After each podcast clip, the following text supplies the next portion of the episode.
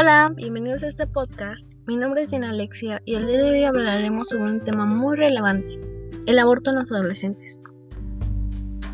En la actualidad la población adolescente representa el 20% de la población mundial.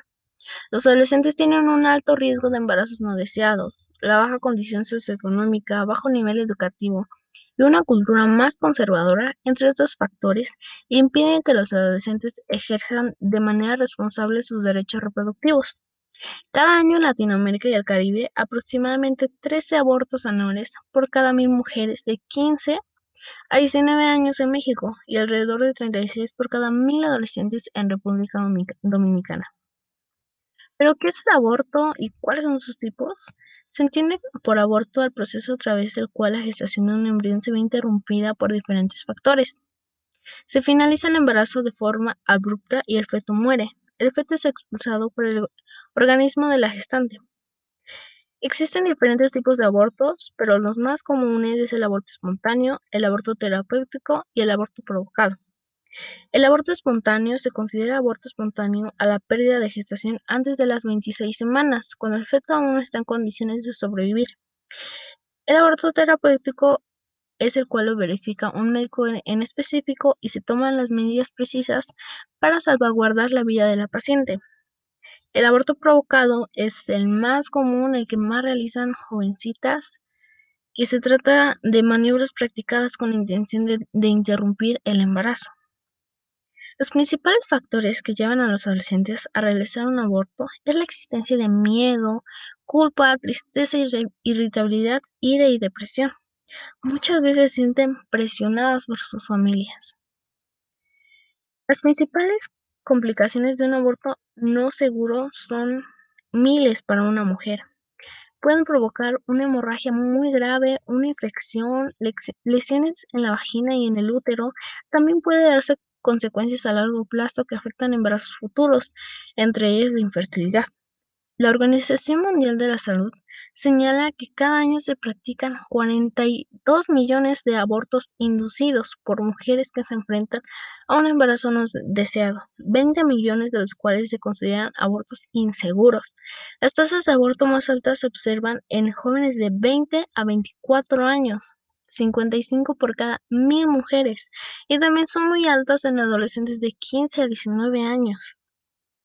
La Organización Mundial de la Salud, OMS, define al aborto peligroso como una intervención destinada a la interrupción de un embarazo, ya sea por una persona que carece de preparación o en un entorno que no reúne las condiciones médicas mínimas, o ambas cosas a la vez. Actualmente existen muchos medicamentos que sirven para la práctica del aborto introducido, lo cual los adolescentes pueden conseguir de una manera muy fácil en cualquier farmacia, los pueden conseguir sin necesidad que sean mayores de edad. Por ello cada vez son más los abortos clandestinos que ponen en riesgo la vida hasta de la propia mujer. Será de muy buena elección administrar este tipo de medicamentos como, como lo es misoprostol, la pastilla abortiva, entre otros. A continuación presentaremos un testimonio de una mujer que decide abortar a los seis meses de embarazo.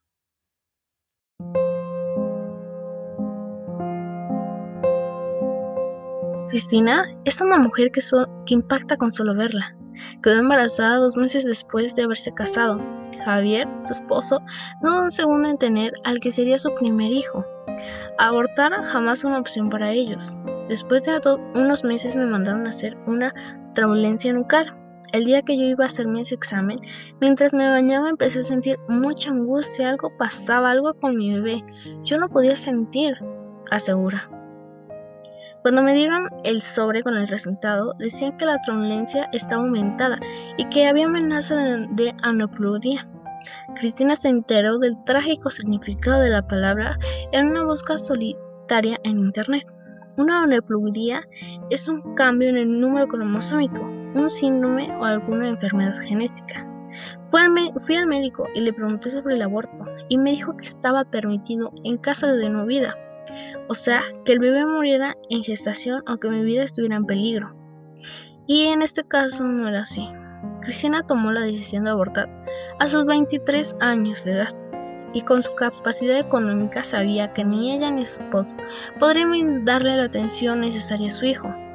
El 9 de abril de 2013, Cristina ingresó al hospital Hijas de Galicia en La Habana, después de 30 horas de contracciones, propiciadas por 8 pastillas de misoprostol.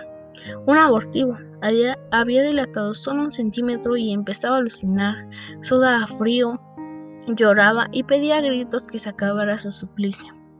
Los, gritos en el hospital Galicia terminaron después de 38 horas. A las 3 de la mañana del 10 de abril, Cristiana terminó su aborto. Ella no quiso ver, le daba dolor observar aquello que ella esperaba por los seis meses se iba de sus manos. Cristina no se arrepiente por más que la cuestionen. Dice que su sexto sentido de madre la hace sentir tranquila.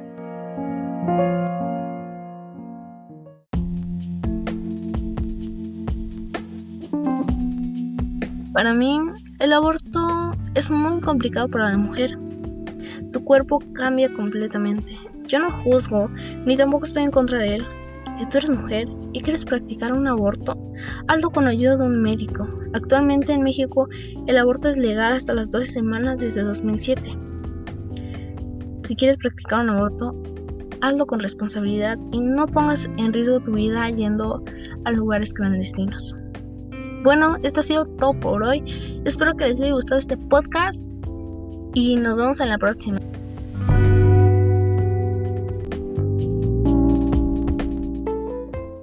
Oh, thank you.